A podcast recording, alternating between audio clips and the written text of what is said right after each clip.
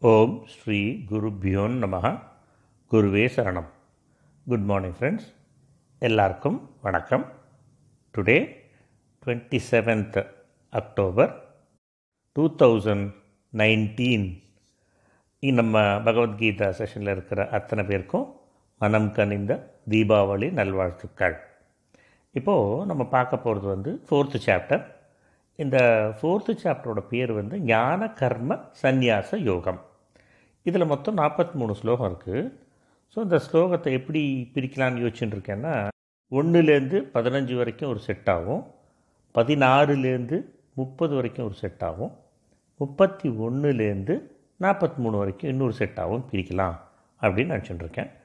So இப்போ நம்ம வந்து ஒன்றுலேருந்து பதினஞ்சு வரைக்கும் இருக்கிற ஸ்லோகத்தெல்லாம் பார்ப்போம். அத சதுர்த்தோத்யாய श्रीभगवानुवाच। इमं विवस्वते योगम् प्रोक्तवानहमव्ययम् विवस्वान्मनवे प्राह मनुरिक्ष्वाकवे ब्रवीत्। एवं परम्परा प्राप्तम् इमं राजर्षयो विदुः। सकाले नेह महता योगो नष्टः परन्तप। स एवायं मया तेद्य। योगः प्रोक्तः पुरातनः। भक्तोऽसि मे सखा चेति रहस्यं ह्येतदुत्तमम् अर्जुन उवाच अपरं भवतो जन्म परं जन्म विवस्वतः कथमेतद्विजानीयाम् त्वमादौ प्रोक्तवानिति श्रीभगवानुवाच बहूनि मे व्यतीतानि जन्मानि तव चार्जुन तान्यहं वेद सर्वाणि न त्वं वेत्थ परन्तप। अजोऽपि सन्नव्ययात्मा भूतानामीश्वरोऽपि सन्।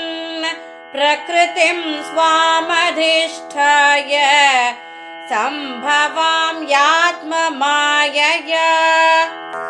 यदा यदा हि धर्मस्य ग्लानिर्भवति भारत अभ्युत्थानमधर्मस्य तदात्मानं सृजाम्यहम्।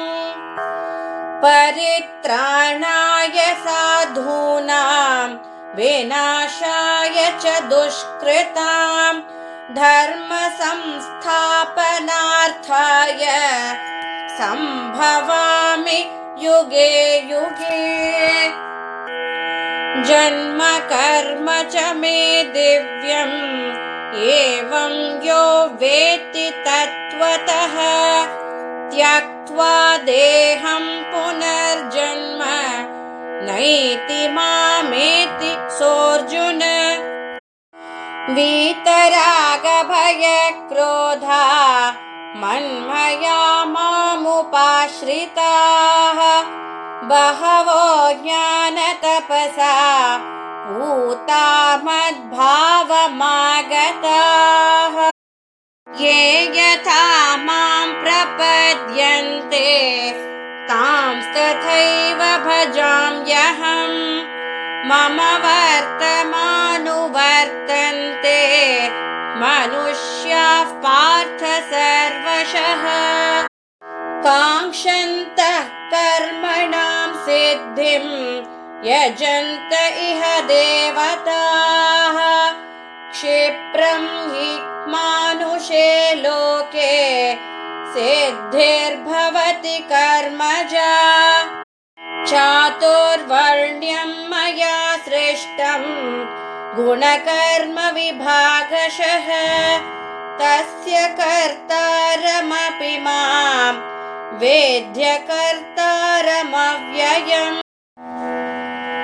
न मां कर्माणि लिम्पन्ति न मे कर्मफले स्पृहा इति मां योऽभिजानाति। कर्मभिर्न स बध्यते। एवं ज्ञात्वा कृतं कर्म पूर्वैरपि मुमुक्षुभिः। कुरु कर्मैव तस्मात् त्वं பூர்வைः பூர்வதரம் கிருதம் இப்போது கிருஷ்ணர் சொல்கிறார் முதல் ஸ்லோகத்தில் அர்ஜுனா நான் வந்து இந்த அழிவற்ற யோகத்தை சூரியனுக்கு சொன்னேன். சூரியன் வந்து தன்னோட புத்திரனான வைவஸ்வத மன்னுக்கு சொன்னார். வைவஸ்வத மன்னு வந்து தன்னோட குமாரரான இஷ்வாகுக்கு சொன்னார் அப்படின்னு சொல்கிறார் ஸோ இங்கே இந்த அழிவற்ற யோகம்னு சொல்கிறாரு அது எதை குறிக்கிறது அப்படின்னு பார்த்தோம்னா கர்ம யோகத்தை தான் குறிக்கிறது. ஏன்னா எப்போதுமே நம்ம கர்மம் என்ன பண்ணணும் என்ன பண் நான் என்ன பண்ணுறேன் நானும் அந்த கர்மத்தை பண்ணின்னு தான் இருக்கேன் அப்படின்னு கர்மத்தை பற்றியே கண்டினியூஸாக சொல்லிகிட்டே இருக்கிறதுனால இதுவும் வந்து கர்மயோகத்தை பற்றி தான் பேஸாக வச்சுட்டு தான் அதை சொல்கிறார் அப்படின்னு தான் நம்ம எடுத்துக்கணும். இன்ஃபேக்ட் இன்னும் கொஞ்சம் டீப்பாக பார்த்தோன்னு வச்சுக்கோங்களேன் ஆத்மாவால் ஆத்மாவை அடக்கி அதாவது புத்தினால் மனசை அடக்கி காமம் அப்படிங்கிற வெல்ல முடியாத பகைவனை கொல்வாய் அப்படின்னு சொல்லிட்டு இருக்கார் இல்லையா? ஸோ கர்மயோகத்தில் தான் நிஷ்காம பாவம் அப்படிங்கிறது ரொம்ப முக்கியம். நிஷ்காம பாவம். அதாவது காமமே இல்லாத ஒரு பாவம் இருக்கணும். அதனால தான் காமத்தை அழிச்சா தான் அது சாத்தியம். மனசையும் புலன்களையும் அடக்க வேண்டியது அப்படிங்கிறது கர்மயோகிக்கு ரொம்ப ரொம்ப இம்பார்ட்டண்ட்டான ஒரு விஷயம். இதை பார்த்தோன்னா நம்ம ரெண்டாவது அத்தியாயத்தில் அறுபத்தி நாலாவது ஸ்லோகத்தில் சொல்லியிருப்பார். ரொம்ப இம்பார்ட்டன்ட் அதோட இம்பார்ட்டன்ஸை பற்றி இல்லையா? ஸோ புத்தினால் மனசு புலன் அப்படிங்கிறத அடக்கி காமத்தை அழிப்பது தான் கர்மயோகத்தோட மெயின் அங்கமே. ஸோ இப்போ நம்ம வந்து இந்த கேள்விக்கு நம்ம இப்போ காமம் யோகம் அப்படிங்கிறது எதை சொல்கிறா அப்படிங்கிற கேள்விக்கு ஆன்சர்னு பார்த்தோன்னா பகவான் வந்து கர்மயோகத்தை சாதனமாக சொல்கிறார் இப்போது யோகம் அப்படிங்கிறது வந்துக்கு ஹட்டயோகமோ இல்லை சமாதி யோகமோ அப்படின்னு எடுத்துக்கக்கூடாது இந்த காமத்தை அடக்கிறது தான் மெயின் அப்படிங்கிறதுனால இதை இந்த இதுக்கு வந்து நம்ம கர்மயோகம் அப்படின்னு தான் எடுத்துக்கணும். அதுபோலவே இதை நான் சூரியனுக்கு சொன்னேன் அவர் மனுக்கு சொன்னார் மனு விஸ்வாவுக்கு சொன்னார்லாம் சொல்கிறார் இல்லையா? அதை எப்படி எடுத்துக்கணுன்னா இந்த யோகங்கிறது தலைமுறை தலைமுறையாக வந்துட்டு இருக்கிற ஒரு விஷயம் அப்படிங்கிறத உணர்த்துறார் நம்மளுக்கு. ஸோ ரெண்டாவது ஸ்லோகத்தில் சொல்கிறார் அர்ஜுனா இந்த மாதிரி வழி வழியாக வந்த இந்த யோகத்தை வந்து ராஜ ரிஷிகள்லாம் தெரிஞ்சு வச்சுட்டு இருந்தாங்க அந்த யோகம் வந்து ரொம்ப காலமாக இந்த உலகத்தில் மறைஞ்சா போல் ஆயிடுத்து அப்படின்னு சொல்கிறார் ரைட்டு இப்போது ராஜ ரிஷின்னு யார்?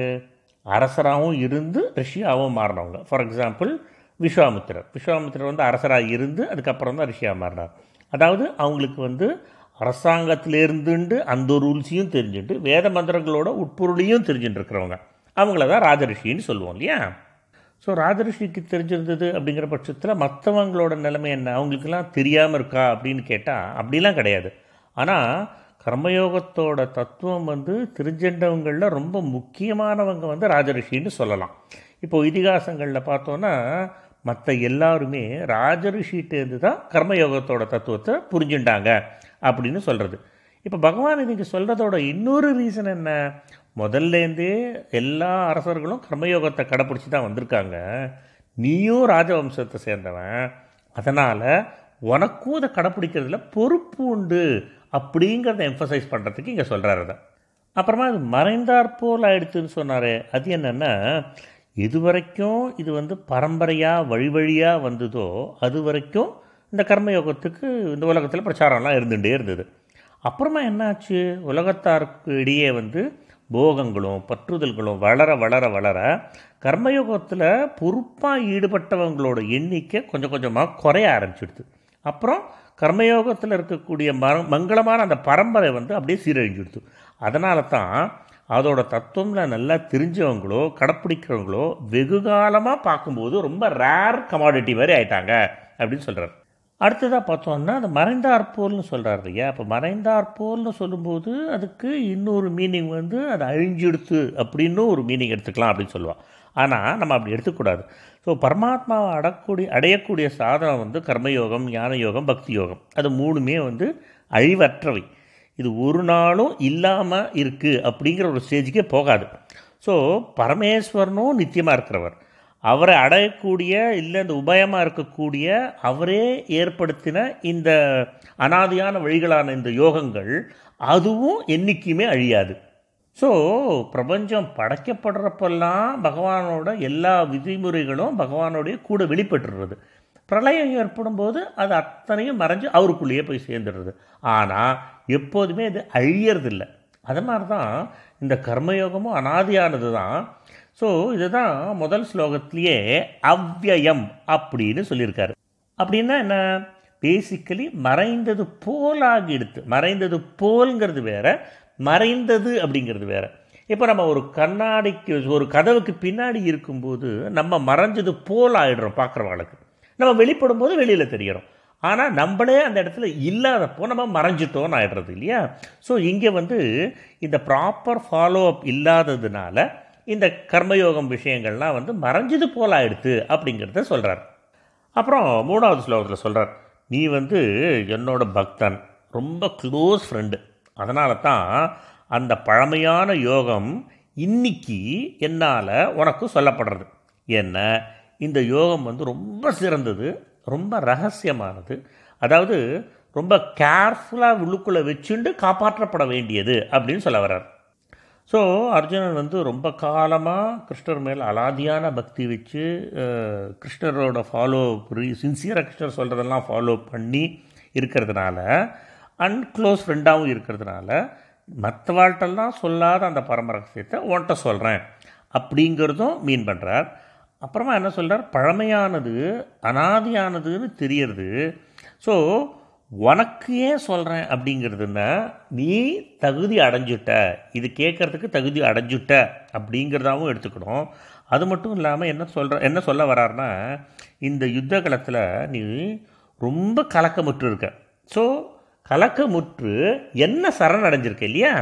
அதனால் உன்னோட சோகத்தை போக்கி மங்களம் கொடுக்கணும் அப்படிங்கிறது என்னோடய திங்கிங்கில் இருக்கிறதுனால நான் முன்னாடி சூரியனுக்கு சொன்னதை பரம்பரையாக தொன்று தொட்டு கண்டினியூஸாக வந்து கொண்டிருக்கிற அந்த பழமையான யோகத்தை உனக்கு சொல்கிறதுக்கு கடமைப்பட்டிருக்கேன். ஏன்னா சரணாகதி அடைஞ்சதுனால நான் வந்து உன்னோட துக்கத்தை நீக்கணும் அப்படிங்கிறது one of the important thing ஆகிடுறது எனக்கு அப்படின்னு சொல்கிறார் இங்கேயும் உத்தமமானது அப்படின்னு சொல்கிறார் அப்படின்னா என்னென்னா இந்த யோகம் வந்து எல்லா துக்கத்துலேருந்தும் பந்தத்துலேருந்தும் விடுவிக்கக்கூடிய ஒன்றும் பரமானந்த ஸ்வரூபமான பரமாத்மாவான கிருஷ்ணர். அவர்கிட்டயே ரொம்ப சீக்கிரமாக கொண்டு போய் சேர்க்கறதுக்கு இது ரொம்ப உதவியாக இருக்கும் அப்படிங்கிறத மீன் பண்ணுறதுக்காக உத்தமமான ரகசியம்னு சொல்கிறாராம் இப்போது நாலாவது ஸ்லோகத்தில் அர்ஜுனன் கேட்குறார் கிருஷ்ணா உங்களோட பிறப்புங்கிறது இப்போ தான் நடந்தது இல்லையா?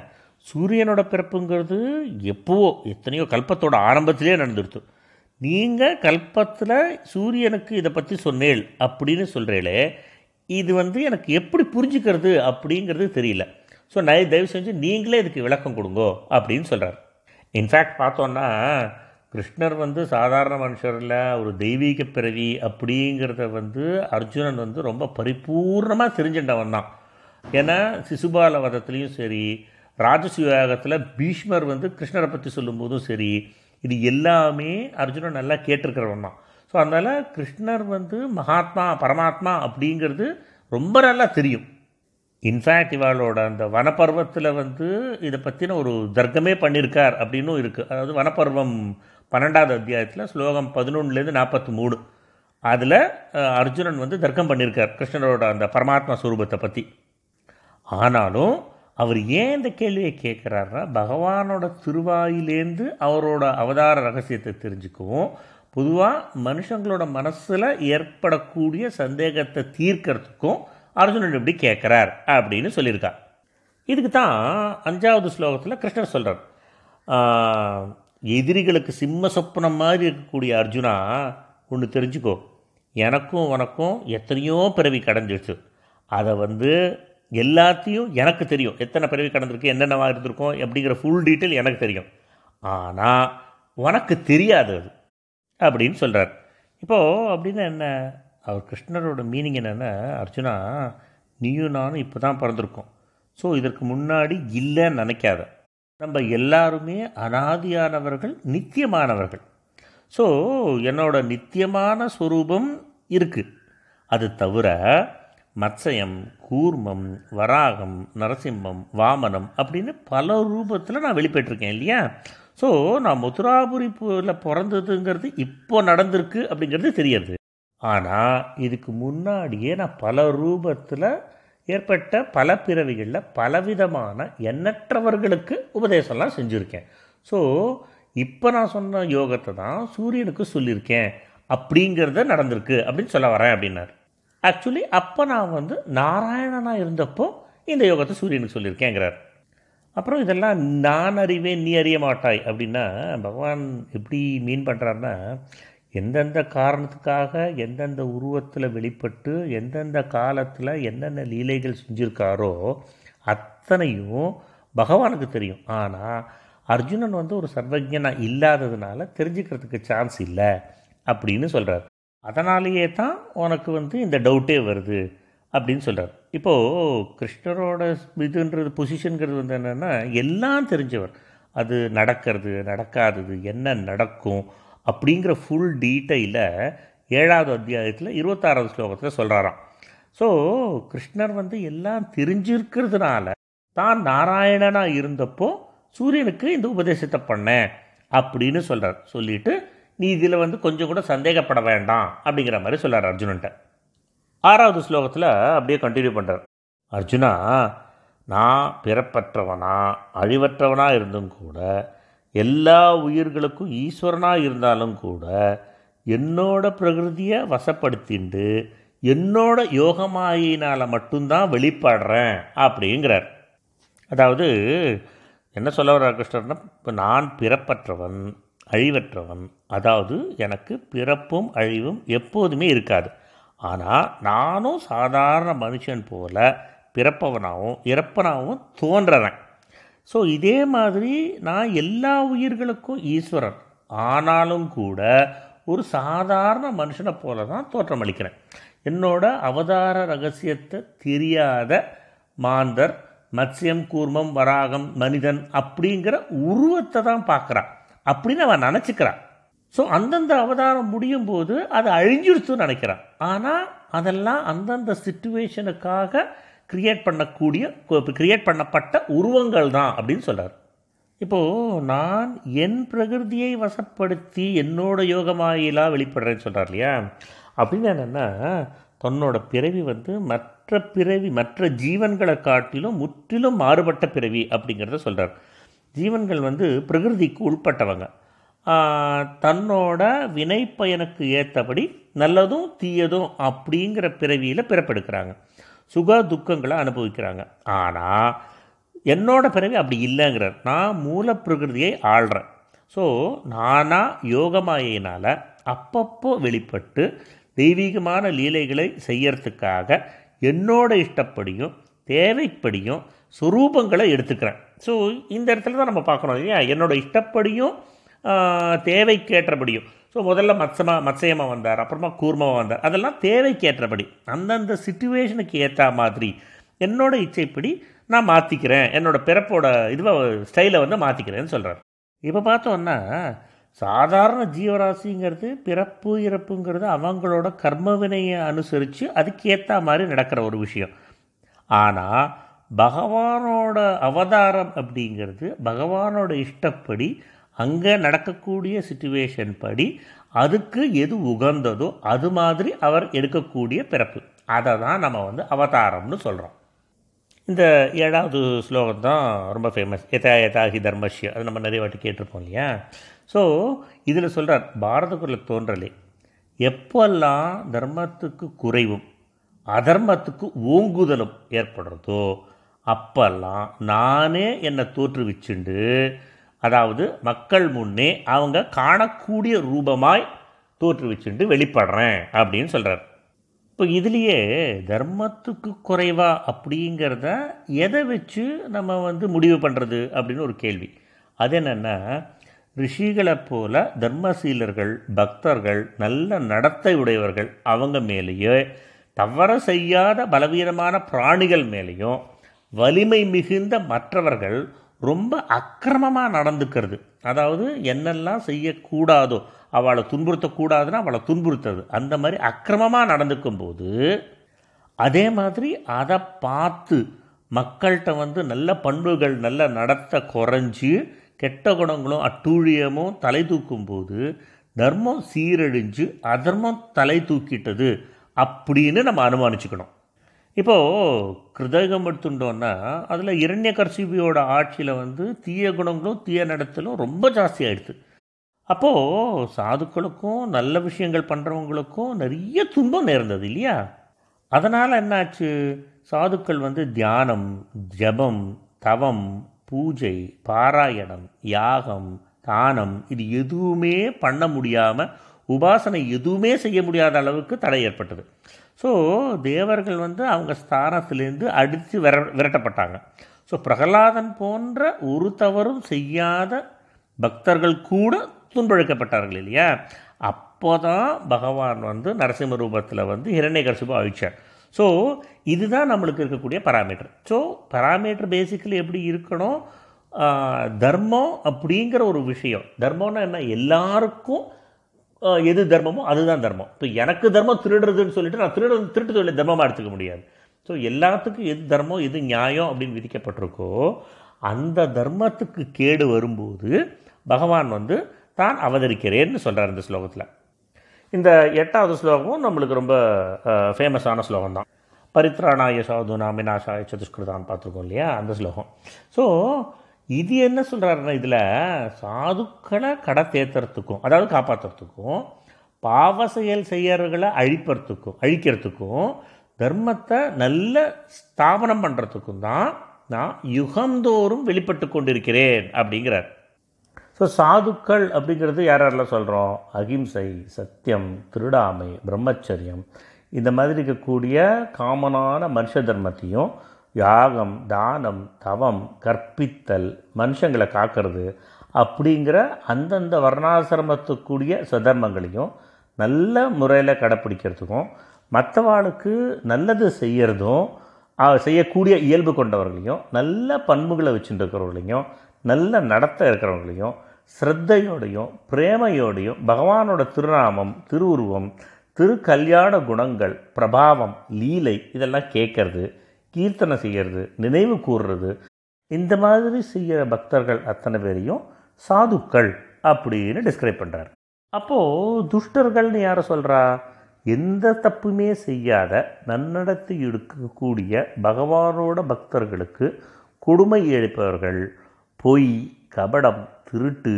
அந்த மாதிரி துர்க்குணம் வச்சுண்டு கெட்ட நடத்த இருக்கிறவங்க எல்லா அநியாயமும் பண்ணி பொருள் சேர்க்குறவங்க அதுக்கப்புறம் நாஸ்திகர்கள்.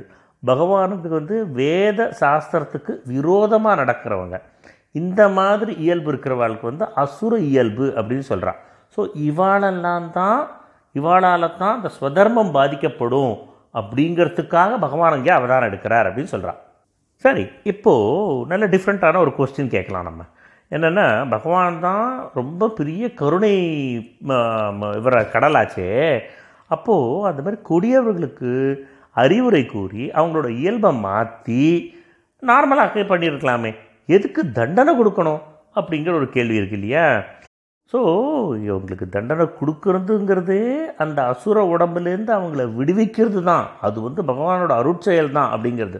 ஸோ தண்டையினாலேயோ இல்லை வதத்தினாலேயோ அவங்களோட பாவத்தை தான் போக்குறார். அதனால் பகவானோட தண்டனைங்கிறது வந்து பகவானோட கிருபைக்கு கம்மி அப்படின்லாம் நினச்சிக்கூடாது.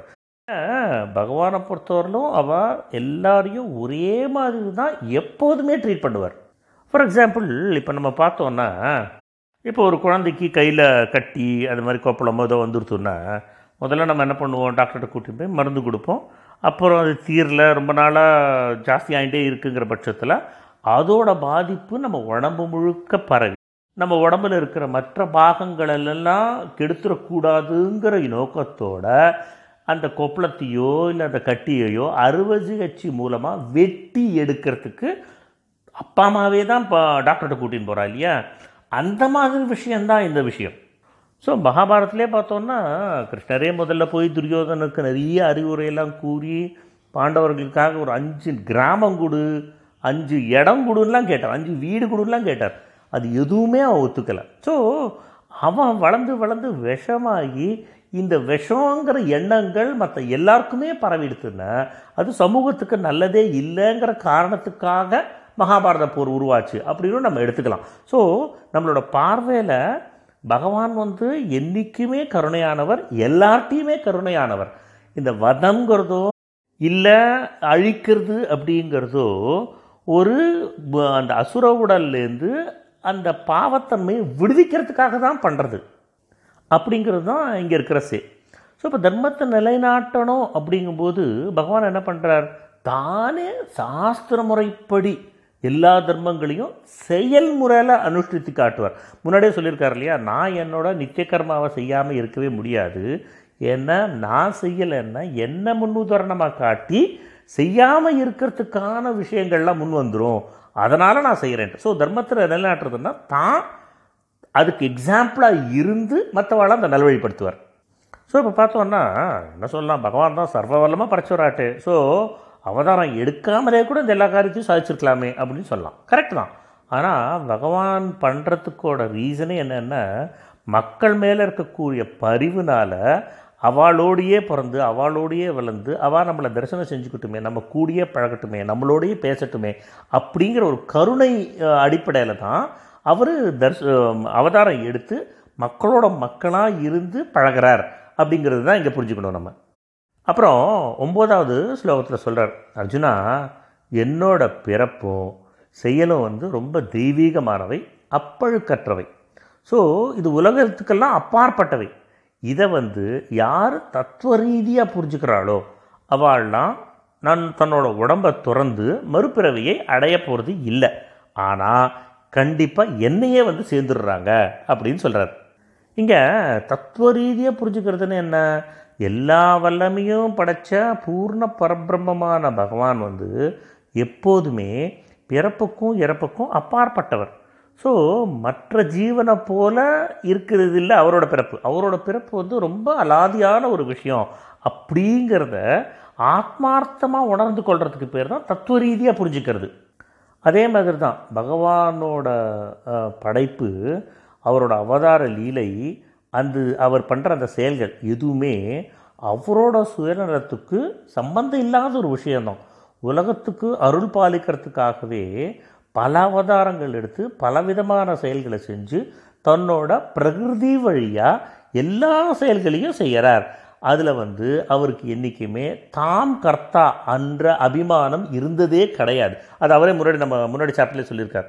இதெல்லாம் நான் பண்ணுறேன் ஆனால் என்றைக்குமே அது நான் பண்ணுறேன் அப்படின்னு நீ நினச்சிக்காத அப்படின்னு சொல்கிறார் இல்லையா? ஸோ அதுதான் அவர் ப்ராக்டிஸ் பண்ணுறார் ஆக்சுவலி அதே மாதிரி பார்த்தோன்னா அவரோட ஒவ்வொரு செயல்லையும் நல்லது தான் இருந்திருக்கு. அவர் வந்து அனந்த கோடி பிரம்மாண்டக்கு ஆண்டவனாக இருந்தால் கூட எல்லா ஜீவராசியோடையும் கர்வமோ இல்லை ஒரு ஒரு விதமான அகங்காரமோ அந்த மாதிரிலாம் இல்லாமல் ரொம்ப தயையோடையும் ரொம்ப பிரேமையோடையும் ரொம்ப ஸ்- என்ன சொல்கிறது சமமாகவும் பழகிறார் இல்லையா? இன்ஃபேக்ட் அது எப்படி சொல்லணுன்னா பக்திங்கிற படகை வந்து நம்மளுக்கு ஐடென்டிஃபை பண்ணி அதை காமிச்சு அது மேலே நம்மளை உட்கார வச்சு தான் வந்து படகோட்டியாகவே இருந்துட்டு இந்த சம்சார கடல்லேருந்து நம்மளை வந்து கடந்து கொண்டு போய் அந்த பக்கம் விடுறார். அந்த அந்த அந்த ஒரு ஞானத்தை கொண்டு வந்து ஞானம் அப்படிங்கிற ஏரியாவுக்கு கொண்டு போய் விடுறார் அப்படிங்கிறத நம்ம புரிஞ்சுக்கணும் இங்கே.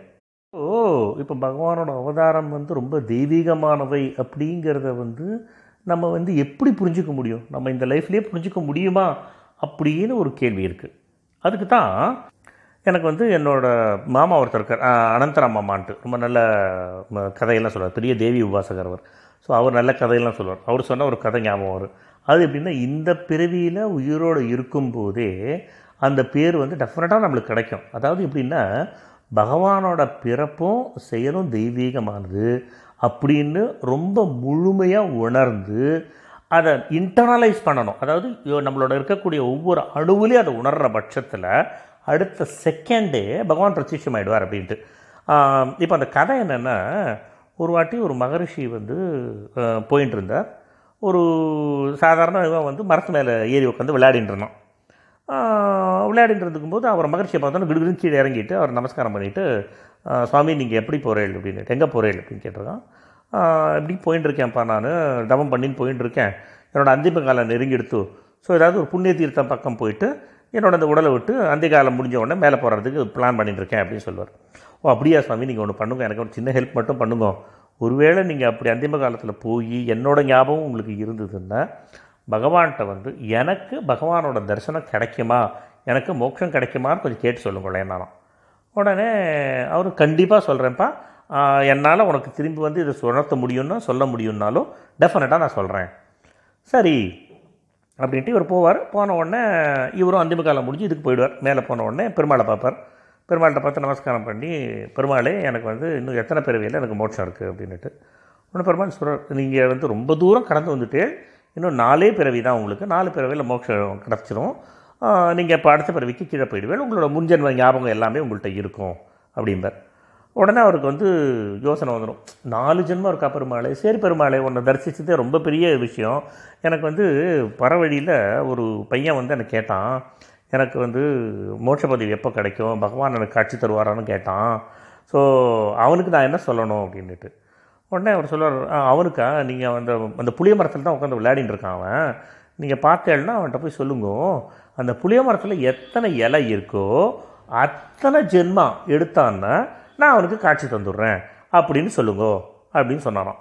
உடனே அவர் கீழே வந்து அடுத்த பிறவியில் வரும்போது முனிவராக வந்து பழைய ஞாபகத்தோடு வரும்போது திருப்பி அதே இடத்துக்கு வரும்போது அந்த பையனை பார்ப்பார். பார்த்த உடனே அவன் முனிவரை ஐடென்டிஃபை பண்ணி கேட்பான். முனிவரே நீங்கள் வந்து போனேலே உங்களுக்கு இந்த மாதிரி ஒரு முனிவர்கிட்ட தான் நான் சொன்ன ஞாபகம் இருக்குது எனக்கு. நீங்கள் தான் அதுன்னு நினைக்கிறேன். தயவு நீங்கள் சொல்லுங்க. ஏதாவது எனக்கு இன்ஃபர்மேஷன் இருக்கா அதுலேருந்து? ஆமாப்பா பெருமாள் சொல்லிட்டாரு. இந்த புளிய மரத்தில் மொத்தம் எத்தனை இலை இருக்கோ அத்தனை பிறவி எடுத்த உடனே நீ வந்து பகவானை காட்சி பகவானோட காட்சி கொடுத்துருவா நீ பகவான்கிட்ட போய் சேர்ந்துருவ. அப்படின்னு சொன்ன உடனே ஆடுறானா குதிக்கிறானா சந்தோஷத்தில் அவனால் தாங்க முடியல. புரள்றானா ஐயோ இதை விட ஒரு பெரிய பாக்கியம் எனக்கு இருக்குன்னு க- முனிவரோட காலை கட்டி பிடிச்சின்னு உருள்றானா முனிவருக்கு வந்து ஆச்சரியமாக இருந்ததான் ஏண்டா ஒரு புளிய மரத்தில் எத்தனை இலை இருக்கும்? அத்தனை ஜென்மான்னு சொல்லியிருக்காரு. உன்னால் எப்படிடா இப்படி சிரிக்க முடியறது? சுவாமி உங்களுக்கு ஒன்று புரியல. அவர் வந்து எனக்கு காட்சி தரேன்னு சொல்லிட்டாரு. அதை விட ஒரு பெரிய விஷயம் வேறு என்ன இருக்க முடியும் சொல்லுங்க. அவர் தரேன் சொல்கிறதே பெரிய விஷயம் தானே. அது எத்தனை நாளான எத்தனை ஜென்மமான எத்தனை யுகமான எனக்கு என்ன? அவர் தரேன்னு சொன்னதே ஒரு பெரிய விஷயம் தானே. அப்படிம்பானோம் இதை பார்த்த உடனே மகாவிஷ்ணு வந்து ஃபுல்லாக சங்கு சக்கரத்தோட அவனுக்கு காட்சி கொடுப்பாராம். காட்சி கொடுத்துட்டு அப்பா உன்னோட பக்திக்கு முன்னாடி என்னால் அங்கே உட்கார முடியலப்பா அப்படிம்பாராம் ஏன்னா அந்த நம்பிக்கை அந்த நம்பிக்கையும் அந்த ஆத்மார்த்தமாக உணர்ற ஒரு விஷயம் இருக்குது பார்த்தீங்களா அதுதான் ரொம்ப முக்கியம். அதுதான் எல்லாத்துலேயுமே ரொம்ப ஸ்ட்ராங்கான பாயிண்ட் அப்படிங்கிறத நம்ம தெரிஞ்சுக்கணும் அப்படிங்கிறது தான் இதோட ஓவரால் ஐடியா இப்போது பத்தாவது ஸ்லோகத்தில் சொல்கிறார் அர்ஜுனா விருப்பம் பயம் கோபம் விருப்பம்ங்கிறதுங்கிறத நம்ம ஆசைன்னு எடுத்துக்கணும். இது எதுவுமே இல்லாமல் வேற எதுலேயும் நாட்டமே இல்லாமல் என்கிட்ட மட்டுமே பிரேமையாக இருந்தவங்களும் என்னையே புக புகலிடமாக கொண்டவர்களுமான பலரும் மேலே கூறிய ஞானம் அப்படிங்கிற தவத்தினால தூயவர்களாக மாறி என்னோட ஸ்வரூபத்தையே அடைஞ்சிருக்காங்க அப்படின்னு சொல்கிறார் அதாவது கிருஷ்ணர் என்ன மீன் பண்ணுறாருன்னா யார் வந்து பகவானை சரணடைங்கிறாங்களோ பகவான்கிட்ட தன்னோட பொறுப்பை மொத்தமாக ஒப்புவிக்கிறாங்களோ பகவான்கிட்டயே சந்தோஷமாக மனசை ஈடுபடுத்துகிறாங்களோ தனக்காக அப்படின்னு எந்த காரியமும் செய்யாமல் எல்லாமே பகவானோடது தான் அப்படின்னு நினச்சிட்டு அவரோட ஆணையை நிறைவேற்றுறேன் நான். அப்படிங்கிறத ரொம்ப ஸ்ட்ராங்காக ஃபாலோ பண்ணுறாங்களோ எல்லா விதத்துலேயும் பகவானையே சரணமாக பிடிச்சிட்டு அவர்கிட்டயே தன்னோட பொறுப்புகள் அத்தனையும் ஒப்பி வச்சுட்டு கவலையே இல்லாமல் இருக்கக்கூடிய ஞானிகள் வந்து சரணாகதி அப்படிங்கிற தத்துவத்தை முழுக்க உணர்ந்தவர்கள் ஆறாங்க அப்படிங்கிற மாதிரி அர்த்தம் ஆகுது இப்போது பதினொன்றாவது ஸ்லோகத்தில் என்ன சொல்கிறார் அர்ஜுனா எந்த பக்தர்கள் என்னை எவ்விதம் வழிபடுகிறார்களோ நானும் அவர்களை அதற்கேற்பவே அணுகுகிறேன். அதாவது அருள் புரிகிறேன். ஏன்னா எல்லா மனிதர்களும் பல்வேறு விதங்களிலும் என்னுடைய வழியை பின்பற்றுகிறார்கள் அப்படின்னு சொல்கிறார் இப்போது நம்ம எவ்விதம் வழிபடுகிறார்களோ அப்படின்னு கேட்குறோம் இல்லையா? அப்படின்னா என்னென்னா நிறைய பேர் வந்து விஷ்ணு ஸ்வரூபத்தில் ஒரு சில பேர் வந்து ராமஸ்வரூபத்தில் ஒரு சில பேர் வந்து கிருஷ்ணஸ்வரூபத்தில் அந்த மாதிரி ஒரு சில பேர் வந்து சிவன் ஸ்வரூபத்தில் இந்த மாதிரி வேறு வேறு ஸ்வரூபத்தில் உபாசிக்கிறாங்க. நிறைய பேர் வந்து தேவி ஸ்வரூபத்தில் ஸோ ஒரு சிலர் வந்து உருவமற்ற ஸ்வரூபத்துலேயும் அவளை வந்து ப்ரே பண்ணுறா இல்லையா? ஸோ அவள் எப்படி ப்ரே பண்ணுறாளோ அதே பேட்டர்ன்லேயே நான் அவளுக்கு அருள் பாலிக்கிறேன் அப்படின்னு சொல்கிறாருங்க ஸோ இப்போ மனுஷர்கள் வந்து நான் சொன்ன சுதர்மத்தை பின்பற்றுறாங்க இல்லையா? ஸோ அப்படி பின்பற்றும்போது நானும் அன்போடையும் நட்புணர்வோடையும் நடந்துட்டேன்னா மற்றவர்கள் வந்து என்னை பார்த்து தன்னலம் இல்லாமல் ஒருவர் வந்து மற்றொருவருடனும் முறையாகவும் அன்போடையும் நட்புணர்வோடையும் பழகுவாங்க. இல்லையா? அப்படிங்கிறது தான் இங்கே மெயினாக நான் காட்டுறதுக்கு விரும்புகிறேன் இந்த நீதியை வந்து உலகத்தில் பிரசாரம் செய்வதற்கு கூட நான் இப்படி நடந்து கொள்வது அப்படிங்கிறது என்னோட கடமையாக இருக்குது ஏன்னா உலக தர்மத்தை நிலைநாட்டுறதுக்கு தானே நானே அவதரிச்சிருக்கேன். ஸோ நான் தானே இதுக்கு ஒரு எக்ஸாம்பிளாகவே நின்று காட்ட முடியும் அப்படின்னு மீன் பண்ணுறாராம் இப்போ பன்னெண்டாவது ஸ்லோகத்தில் என்ன சொல்லான்னு பார்க்கலாம். இந்த மனுஷ உலகத்தில் கர்மங்களோட பயனை விரும்புகிறவங்க அதற்கான தேவதை வழிபடுறாங்க. ஏன்னா அவங்களுக்கு வந்து கர்மங்களால் விளையிற பயன் வந்து ரொம்ப சீக்கிரம் கிடச்சிடுறது அப்படின்னு சொல்கிறார் ஸோ இப்போ நம்ம வந்து கர்மங்களோட பலன் அப்படின்னு என்ன சொல்கிறோம் நம்ம ஒரு வேலை செஞ்சால் அதுக்கான ரிசல்ட்டன் நம்மளுக்கு உடனே கிடைக்கணும். இல்லை நம்மளுக்கு கிடைக்கணும் அப்படின்னு எதிர்பார்க்குறது தான் கர்மங்களோட பலன். ஸோ அதற்கு அதுதான் நம்மளோட மெயின் அப்படின்னு நினச்சிண்டு வழிபடுறவங்க வந்து தேவதைகள்லாம் வழிபடுறாங்க. ஏன்னா அவங்களுக்கு கர்மங்களால் வர கிடக்கக்கூடிய பயன்தான் பெருசாக தெரியுது அதுக்கு மேலே இருக்கக்கூடிய பரபிரம்மமோ இல்லை சர்வவியாபியானோ பய பகவான் தான் எல்லாத்தையும் இயக்கிறார். ஸோ அவர் தான் சாஸ்வதம் அப்படிங்கிறதோ அவளுக்கு மைண்டில் எட்டாது. ஏன்னா கர்மத்தோட பலனை தான் அவள் அனுபவிக்கணும்னு நான் பார்க்குறா இல்லையா? அதே மாதிரி தான் இந்த தேவதைகள்லாம் எடுத்துட்டோன்னா தன்னை உபாசிங்களுக்கு நம்ம அளிக்கக்கூடிய போகங்கள் வந்து நல்லதாக கிடைக்குமா தீங்கு விளைவிக்குமா அப்படின்னு சிந்திக்காமல் அதை கொடுக்கறது தான் தேவைகளோ தேவதைகளோட ஒரு ஸ்வரு ஸ்வபாவம். ஸோ அவள்லாம் பார்த்தோன்னா அந்த கர்மம் கரெக்டாக அனுஷ்டிக்கப்பட்டதா? அதோட பிரிவு உட்பிரிவு எல்லாமே குறைவர நிறைவேறித்தா? அப்படின்னு மட்டும்தான் பார்த்து அதோட பலன் என்னவோ அவளோட அதிகாரத்துக்கு உட்பட்ட அளவில் அதுக்கு கொடுத்துருவான் ஸோ அது சரியாக பண்ணுறாளா அதனால் தீங்கு விளைவிக்கிறாளா? அதெல்லாம் அவள் பார்க்க மாட்டான் ஆனால் கிருஷ்ணனோட பக்தர்னு பொறுத்த வரைக்கும் அவன் என்ன பண்ணுறான்னு பரிபூர்ண சரணாகதி அடைஞ்சதுனால தன்னோட பக்தனுக்கு எது ஹிதம் எது அஹிதம் அப்படிங்கிறத பகவானே ஆலோசித்து எது வந்து போரா தன்னோட பக்தனுக்கு நன்மை பயக்கும் அப்படின்னு டிசைட் பண்ணி அந்த பலனை கிருஷ்ணர் கொடுக்குறார். இப்போது பதிமூணாவது ஸ்லோகத்தில் சொல்கிறார் வேதியர் வேந்தர் வணிகர் வேளாளர் அப்படின்னு நாலு வர்ணம் கொண்ட சமூகம் குணங்கள் கர்மங்களை ஒட்டிய பிரிவுகள். இதெல்லாம் என்னால் படைக்கப்பட்டது.